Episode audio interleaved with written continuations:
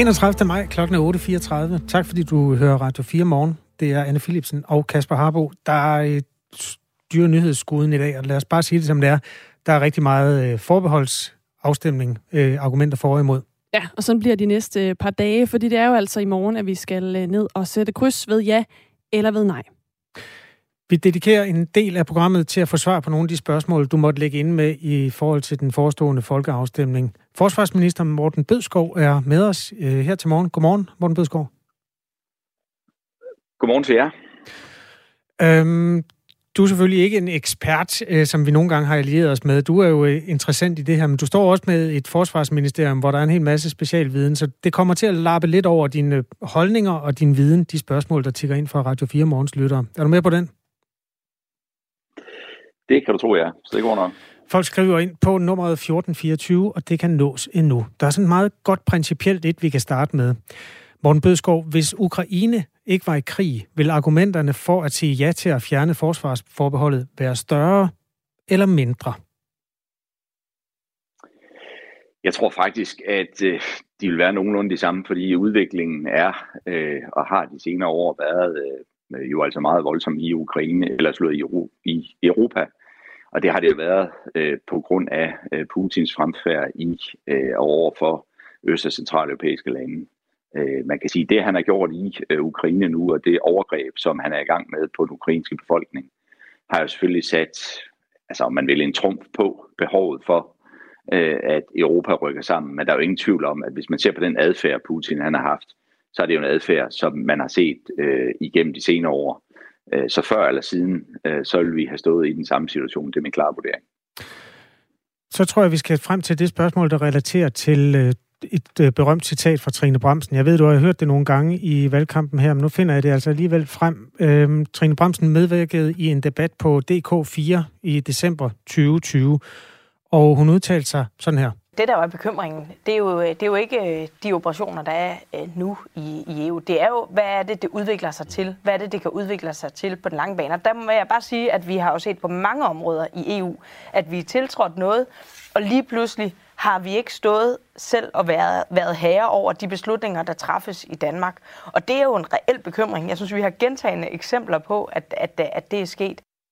Morten Bødskov, der er flere lyttere, der stiller spørgsmålet, hvor, hvad er det, der har forandret sig så voldsomt på to år? Fordi nu sagde du, at der egentlig ikke var så meget, der havde forandret sig. Altså, truslen fra Putin har været nogenlunde konstant.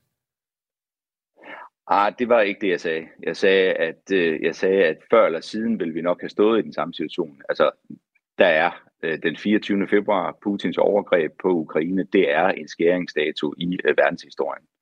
Øh, og derfor rykker både NATO sammen og Europa rykker sammen nu.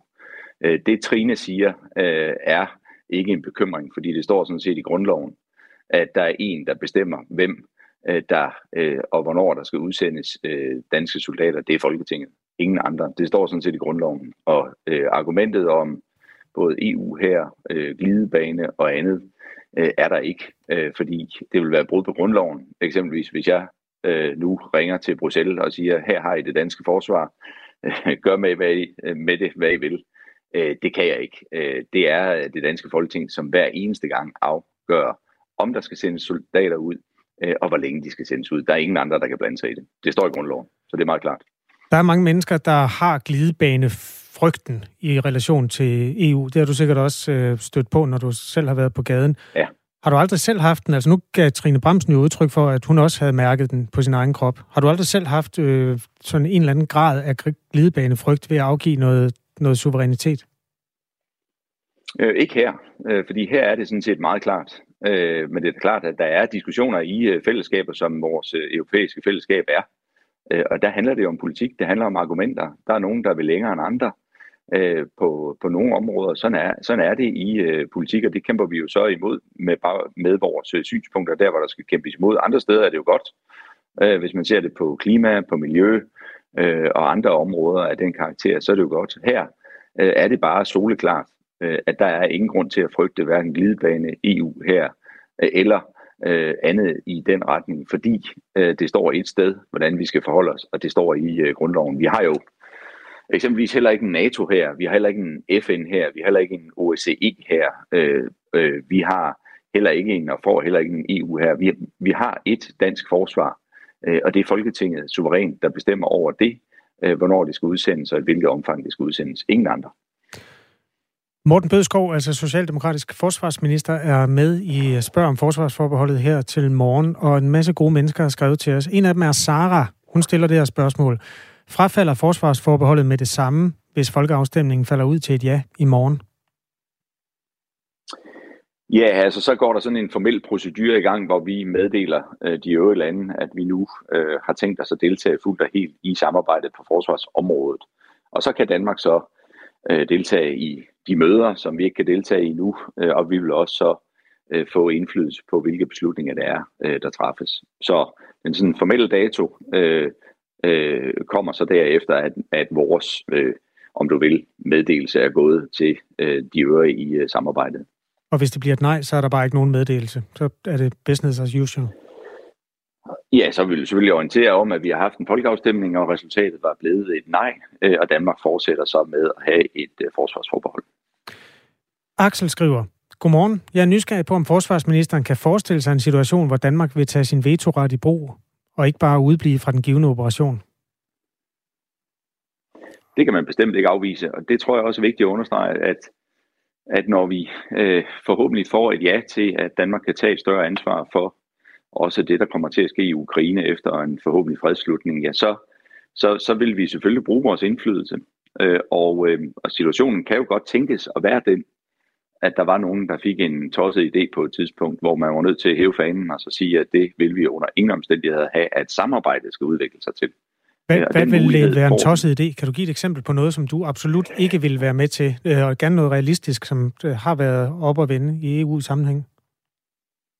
Ja, hvis der var nogen, der foreslog, om vi ikke skulle udvikle samarbejde til en EU her. Men hvis så man foreslog... Danmark jo, det har Danmark jo sagt, så har Danmark jo sagt, at, øh, at det vil vi under ingen omstændighed være med til. Så det vil være et helt konkret eksempel på det. Så, øh, så det, det, det, det er vigtigt at sige, at det ikke det har ikke været brugt endnu, men muligheden er der. Øh, og det er jo det, der er det gode ved at sige ja, så får vi både mulighed for os selv at bestemme, hvad vi vil være med i, vi får mulighed for at sige nej til noget, vi ikke vil være med i. Og hvis der er nogen, der går helt ud af en tangent, øh, så tror jeg, så er der jo også, øh, så vil der være andre lande også, men, men så får man også mulighed for at sige, at det vil vi under ingen omstændigheder have, at samarbejdet det skal udvikle sig til. Et af nej-sidens argumenter, Morten Bødskov, er blandt andet funderet i en rapport fra Greenpeace, der har jo, så vidt jeg husker, var det Greenpeace, eller også var det Amnesty, det er jeg faktisk i tvivl om, men en af de to organisationer, der havde sådan motivforsket på øh, de EU-missioner, der har været på det afrikanske kontinent, hvor man var nået frem til, at to tredjedele af dem i virkeligheden også havde sådan et interesseoverlap med noget, nogle råstoffer, altså hyppigt øh, gas eller olie i de områder. Hvor bevidst er du om, at Danmark også kan øh, ende med at blive en vogn i et tog, der handler om noget geopolitisk og nogle råstoffer, mere end det handler om, hvad skal man sige, at beskytte de svage mod de stærke? Jeg har også godt set den rapport, og jeg tror også bare, man må sige, at først og fremmest så handler det om sikkerhed. Det tror jeg er vigtigt. Det handler om militær træning i øh, øh de områder, hvor EU er til stede. Det handler om terrorbekæmpelse. Det handler om at forhindre, at øh, terrornetværk de rodfæster sig og både bliver en trussel i de lande, hvor EU er til stede i dag, men jo også en trussel mod Danmark og Europa. Det skal man huske på. Men de øh, områder, så, hvor, den, hvor EU er til stede, er jo typisk dem, hvor man har nogle interesser af en eller anden slags, og det er der, hvor man ligesom kan motivforske. Jeg skal ikke, jeg skal ikke gå nærmere ind i Greenpeaces øh, motivforskning. Øh, jeg forstår godt, hvad de siger. Jeg er ikke enig i det. Øh, men, og, og det er jeg ikke, fordi at først og fremmest så er det et forsvars- og sikkerhedspolitisk øh, øh, samarbejde, hvor man hjælper til at få skabt ro øh, i områder, hvor eksempelvis terrornetværk øh, huserer. Hvis det betyder, at der kommer mere ro på adgangen til Øh, øh, kan man sige, naturressourcer, øh, sjældne forekomste, øh, hvad hedder sådan noget, øh, mineraler og andet, ja, så er det jo øh, heller ikke helt dårligt. Men først og fremmest så handler det jo om øh, at sikre øh, ro og stabilitet, således at befolkningen de får lov til at skabe og danne deres egen fremtid, og ikke skal tugtes af eksempelvis øh, terrorbevægelser og den uro, øh, som kommer derfra. Men det, jeg tror, der er vigtigt også her at understrege, det er, at, at det er jo ikke alle EU-lande, som deltager i de operationer, der er rundt omkring øh, i, øh, i verden. Øh, der er jo mange EU-lande, som, som ikke er med på alle Der er også nogen, som slet ikke er med, og, og derfor så er, så er det jo øh, vigtigt at understrege, at for Danmark som for andre lande, så er det suverænt valg, hvilke operationer man vil deltage i. Der er ingen, der for eksempel, hvis øh, det nu bliver et ja, øh, og vi meddeler det til de øvrige i samarbejde, at vi gerne vil være med, så er der ikke nogen, der siger til os, at forudsætningen for, at I må være med, det er så altså deltage i X, Y, Z, EUO øh, operation overhovedet ikke. Vi kan lade være med at deltage i nogle af dem. Øh, øh, det tror jeg ikke vil være tilfældet. Øh, Balkan eksempelvis, øh, Ukraine, hvis det kommer op, vil være nogle operationer, som jeg synes, vi skulle deltage i. Men vi kan faktisk lade være med at deltage i noget som helst af det, hvis det er det, vi vil. Vi bestemmer selv. Øhm, kan vi lige nå to mere, Morten Bødskov? Jeg ved ikke, hvor travlt du har. Nej, du siger bare frem. Nå, okay, godt. Brian, han skriver, hvad tænker yes. Bødskov om øh, udsagnet her, øh, citat, så kan vi nøjes med at deltage i aktioner, der har dansk interesse, citat slut. Altså, bør vi ikke som verdensborgere bidrage til fred i hele verden, for eksempel også i Afrika, og dermed vise solidaritet for borgere i hele verden, spørger Brian. Altså Danmark er jo, godt nok øh, er vi et lille land, men Danmark er jo meget, meget aktiv internationalt. Det er vi øh, med vores forsvar, men det skal man da huske, vi også er med vores øh, freds- og stabiliseringsarbejde, som det hedder, og vores udviklingsbistand.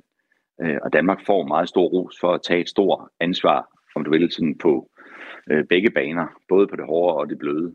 Øh, et eksempel på det hårde er jo, at når Barack Obama han sidder i det hvide hus med Lars Løkke Rasmussen og Helle thorning Schmidt, øh, uafhængig af deres øh, øh, politiske ståsted, så siger han jo det samme til dem, at øh, Danmark er et land, der bokser over vores egen vægtklasse.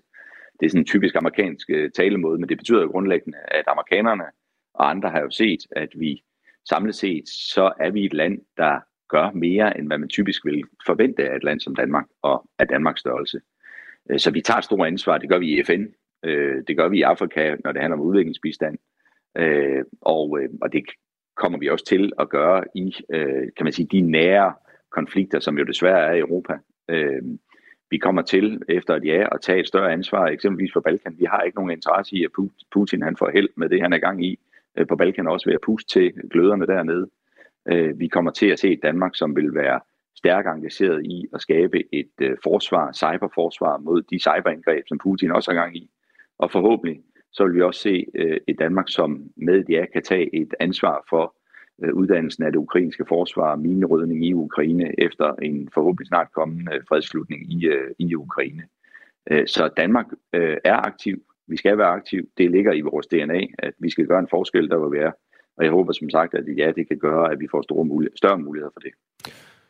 Sidste spørgsmål til dig, Morten Bødskov. Det kommer fra os lytter Ulrik Detlef Hundfjørt Jørgensen. Han er fra Nordfyn, og øhm, det, det er egentlig mere sådan i den faktuelle afdeling, eller i hvert fald måske et lovfortolknings, traktatfortolkningsspørgsmål. Han skriver sådan her. Er det rigtigt, at EU kan tvinge danske soldater til missioner, hvis vetoretten bliver nedlagt i EU? Spørger Ulrik. Og det har jo altså været drøftet, hvorvidt man skulle fjerne den der NATO, øh, vetoret. Ja, altså hvis man skal fjerne vetoretten, så kræver det en traktatændring, og Danmark har jo sagt, at det er vi imod. Og hvis man skal have en ændring af traktaten, så skal alle lande være enige, så det bliver aldrig sådan noget. Øh, så derfor vil vi ikke komme i den situation, hvor andre lande kan tvinge danske soldater til noget. Det vil jo også være i strid med grundloven. Øh, al den stund, at øh, det står meget, meget klart i grundloven, at øh, de eneste, der bestemmer over danske soldater, når de skal udsendes, det er det danske folketing. Øh, og det er jo derfor, øh, at, øh, at jeg for eksempel, når øh, vi lige har sendt 800 soldater til øh, Letland, eller de 225, vi har i Estland, og vi sender dem afsted, så sker det jo ved, at Folketinget træffer beslutning om det. Det vil mm. sige, at jeg står på Folketingets talerstol og redegør for, hvorfor, og så stemmer Folketinget om det. Så det er kun Folketinget og ingen andre, der bestemmer, og det vil også, sådan vil det også være, eksempelvis hvis vi sammen med de andre EU-medlemslande skal sende øh, soldater til Balkan for at få ro på, så vi ikke får en gentagelse af 90'ernes øh, redsler dernede. Men det var jo lidt, altså selvfølgelig hypotetisk spørgsmål, men hvis nu den vetoret ryger, hvis nu Danmark under en eller anden forudsætning kan se en mening med at øh, sige, okay, så er der ikke vetoret længere, og de andre øh, modstand, øh, Holland og hvem der ellers var modstandere af det, øh, de, de, de når frem til, okay, der skal ikke være vetoret længere. Det er det, det, er det scenarie, Ulrik kan tale ud fra. Vil, vil der så være danske soldater, der bliver øh, sendt, øh, sendt øh, afsted øh, uanset hvad vi mener her i Danmark? Det er jo, øh, nej, fordi det vil være øh, et øh, hypotetisk spørgsmål, som der ikke er øh, beklager. Altså, der er, der er Til kommissionsformanden udtalte her den anden dag, da hun var i Danmark, at, at udsendelse af soldater, det handler om liv og død, og derfor er det et nationalt indlæggende, og Danmark er imod det. Øh, og derfor kan man godt have øh, diskussioner, et helt færre spørgsmål, øh, men det er, det er, det er vigtigt for mig at understrege, at, at fra dansk side er vi imod det. Hvis der på nogen måde er nogen, der får en idé om det, så vil det kræve en traktatændring. Den skal vedtages enstemmigt, inden den kan blive til noget. Og når Danmark er imod, og altså med i samarbejdet, EU-samarbejdet, så bliver sådan en traktat aldrig noget. Tak fordi du vil være med her i Spørg om Forsvarsforbeholdet, Morten Bødskov. Det var så lidt. Kan I have en god dag? Tak i lige måde. Socialdemokratisk forsvarsminister. Du har lyttet til en podcast fra Radio 4. Find flere episoder i vores app, eller der, hvor du lytter til podcast.